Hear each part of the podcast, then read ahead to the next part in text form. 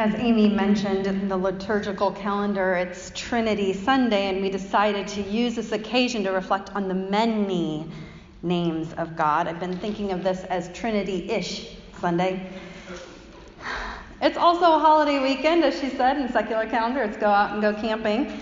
So I decided I'm just going to share some stories this morning, vignettes from my life related to just a few of those many, perhaps infinite names of God. So, snapshot one growing up. While a young girl growing up in the church, I was accustomed to the traditional Trinitarian conception of God Father, Son, and Holy Ghost, or Holy Spirit. I remember thinking it strange to call God a ghost, holy or otherwise. I also recall a strong and clear sense that God was male that God needed to be male because of the order of creation that I believed in at that time God, angels, men, women. I also recall that while God could be loving, I knew firstly that God was authoritative, even harsh, and that God's love wasn't sappy or cheap. It was love, but it wasn't sappy and it wasn't cheap. It was more of a tough love kind of situation. God was king and judge and kicking Satan's butt in a cosmic boxing match, a la Carman's epic 8 minute 39 second spoken song, The Champion. Anybody else know this? Am I the only one in the room who knows Carman? Wow. The Italian stallion of contemporary Christian music. I could still probably sing, speak every word, but I could not bring myself to listen to it this week to test myself. But I probably could. And it really is. It's a cosmic boxing match with, like, Jesus giving it to Satan. Uh, whew, since we're on the topic of contemporary Christian music, which did comprise the soundtrack of my this era of my life, I'll also mention that a favorite of mine was Amy Grant. And she sang a strange yet beautiful name of God, El Shaddai, which, as Amy preached a few months ago, means breasted one. I didn't know that at the time, but I recently re listened to some vintage Amy Grant. She's one that I can go back and listen to, and a lot of her stuff stands up even now. And perhaps that helped me somehow to embrace even more names of God later in life. Snapshot two college. I recall vividly the first time I was really granted permission by another and myself to image God as female. It was my first year at Goshen College. I was on spiritual retreat with the campus pastor and a small circle of women students. And I recall doing some guided meditation, which was also strange and new to me. I recall lots of spaciousness, and I recall a sketch in my journal. I don't know where the journal is, but I can picture the sketch of walking hand in hand alongside a stream with a God who was female. And I recall crying being able and willing for the first time in my life to imagine God in this way was balm. It felt healing to me and borderline wrong, given those early childhood messages. For me, it was revolutionary, more revolutionary than it actually is. Snapshot three, later college. I recall preaching my first sermon. It was Community Mennonite Church of Lancaster, Pennsylvania. I was participating in the Ministry Inquiry Program. It was a blue moon, that is the second full moon of the month. And I preached about Peter and Cornelius and Old Turtle, which is why I asked Amy if we could swap and read that one this morning. It was one of my favorite children's books, still is. It's why I'm glad Madeline went up front to get a closer look at those uh, images. The watercolors are just beautiful in this book, so I got to go up too. Thanks, Madeline. I recall the message from that not being so much about the expansive names of God that's found, that are found in the Old Turtle book, though those are there rock, wind, mountain, star, river, tree. But it was more about not creating God in my own image. The pivot in the book is when, after humans come, arguing about God and harming the earth, Parts of creation begin to name God not in their own likeness as they do at the start of the book, but in the likeness of the other. So the mountain who sees God swimming in the sea, and the sea who sees God in the snow capped peaks, the stone who feels God in the breath of wind whispering past, and the breeze who feels God's presence among the rocks. Snapshot 4 Seminary. I recall an explosion of names for God in these three years of intensive study. Images of God found in the Bible, or discovered in the writings of theologians, or heralded by various new traditions that I was brushing up against, or revealed by the broad variety of human experiences. I recall Paul Tillich's ground of being. Because God is the answer to the ontological threat of non being. I recall the queer God, unveiled by LGBTQ biblical scholars and fellow students who opened my eyes in new ways to the God who defies expectations and norms and inhabits the margins. I recall the God of shards of light shared with me by a Jewish friend from the magnificent Kabbalistic story of a God who chose to put part of God's own self in divine vessels, divine vessels of light, that then shattered, sending shards of light like sand or seeds into all of creation, shards that we work even now to piece back together for the sake of tikkun olam, which is something like shalom, the repair of the world wholeness. I recall Vincent Harding, a self ascribed veteran of hope, leader within the black led Southern Freedom Movement, teaching me how other leaders from that black led Southern Freedom Movement, those who were singing the movement, like Bernice Johnson Reagon and many others, how they took old church songs and simply swapped the word Jesus with freedom. Woke up this morning with my mind stayed on Jesus, became woke up this morning with my mind stayed on freedom, and sung from church rafters. And so I came to know that Jesus is freedom. freedom is God. And so many more. Explosion of names at that time of my life. Snapshot 5 Chicago, bridged with Colombia and Mexico, among other places. I recall arriving to pastor my first church in Chicago, who was already well on its way in preparation as part of the new sanctuary movement to welcome William and Marina, Mennonite pastors from Colombia living under threat of their lives, and to provide sanctuary for them for six months.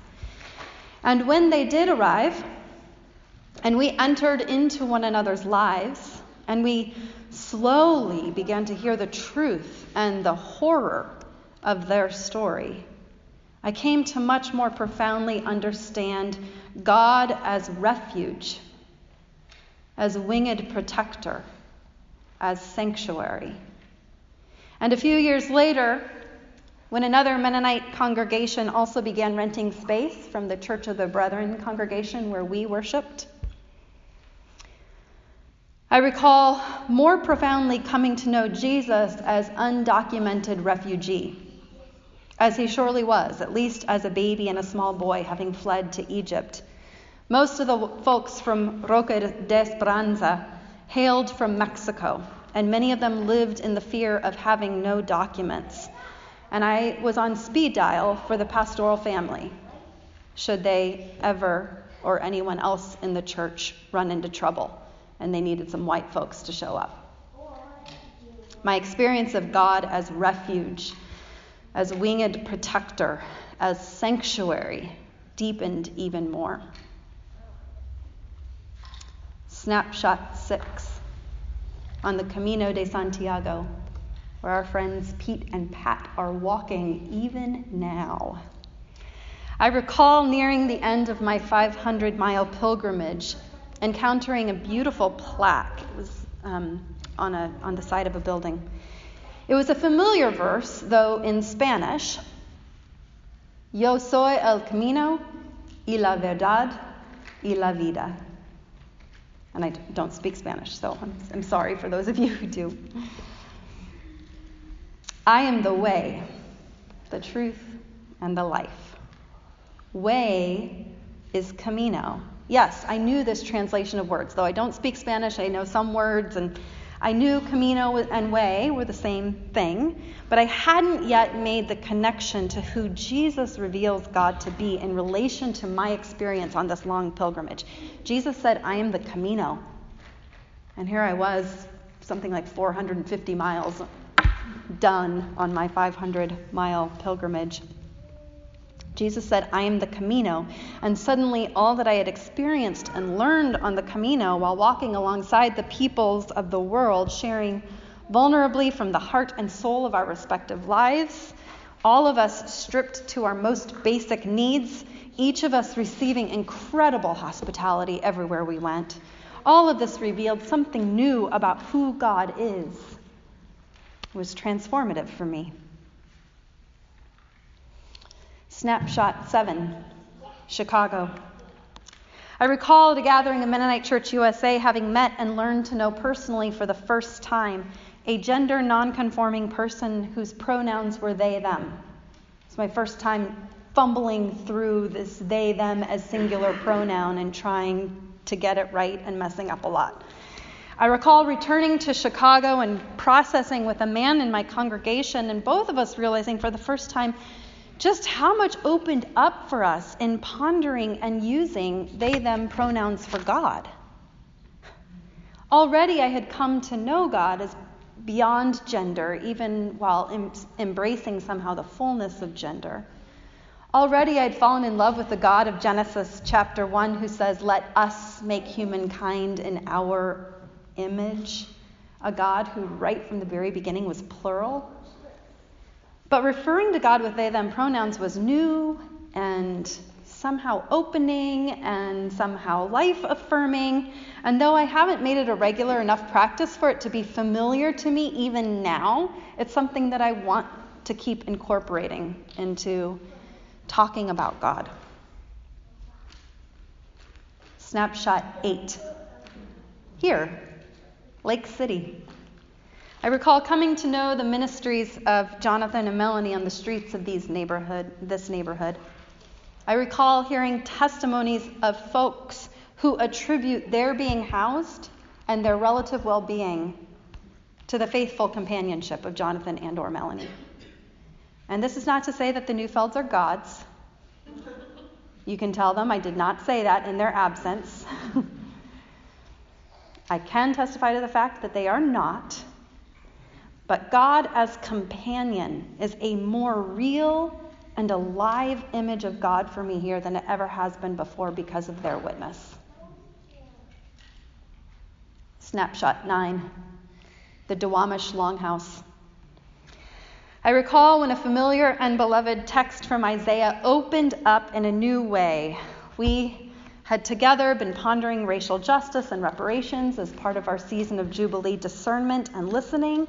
And some were concerned that perhaps we were borrowing that word, reparations, from the secular social justice world, and that it was too backward looking, trying to repair back there, rather than forward looking. And we were hearing a powerful story of reparations and land return from Wazia Taween and John Stays, and Isaiah flooded into me. Your ancient ruins shall be rebuilt. You shall raise up the foundations of many generations. You shall be called repairers of the breach, the restorer of streets to live in. God is repairer and restorer. God repairs and restores, and God's people will be known by their acts of reparations and restorations. These are a few snapshots from my limited but growing collage. The collage is the one, the snapshots are the many. God is Father, Son, Holy Ghost. God is El Shaddai, the breasted one who nurtures life. She leads me by flowing waters, holding my hand. God is not made in my image, but revealed in whomever I have othered. God is the ground of being, queer, shards of light longing to be rejoined into one, and freedom. God is refuge and sanctuary for those whose lives are in danger. God is the Camino. God is beyond gender while somehow embracing the breadth of gender. They are love. God is companion and repairer of the breach, calling us into the same holy work of reparations. And the front of your communicator includes a few snapshots from the limited yet expansive collage found in the Psalms that we heard so beautifully read by Candace and Kareth this morning, thanks to the two of you. That ancient book of songs and prayers. And these are specifically from the excerpts of the Psalms that we heard this morning. God is love a refuge and winged protector under whose wings we can find shelter. She is a river of delight, the fountain of life and light. They are sanctuary, inheritance, and a cup of blessing. He is prize, food and drink, and a rock. She is a fortress, our Savior, and a rugged mountain. God is a hiding place, a shield and shepherd. They are salvation, giver of justice, and one of my favorites, my exceeding joy. He is Father, holy, and liberator. She is Mother, strength of my heart, and keeper. They are parent, my portion, and home. I read this week that according to some within Islam, there are 99 utterable names for God and a hundredth name for God that can never be spoken. It's not my tradition, and so I speak with all the authority of one having read one Wikipedia article. but it seems there is no universal agreement within Islam about those 99 names. But I love this idea that at least one name for God cannot be known or uttered. Today, I've shared with you snapshots from a lifetime's worth of encountering more and new and surprising and sometimes healing and sometimes challenging names for God. And there's decades more names for God to discover ahead of me, not yet revealed, not yet spoken each a snapshot to add to my very limited yet ever expanding collage of who God is. And this isn't written into my sermon, but now it's just occurring to me that I come with my collage and each of you comes with yours. And when we gather in this place, the collage grows. How cool is that? Wouldn't that be amazing to fill our walls with a collage? Ooh, I see Lisa. Wheels are turning. Thanks be to the collage of names and images that we call God. Amen.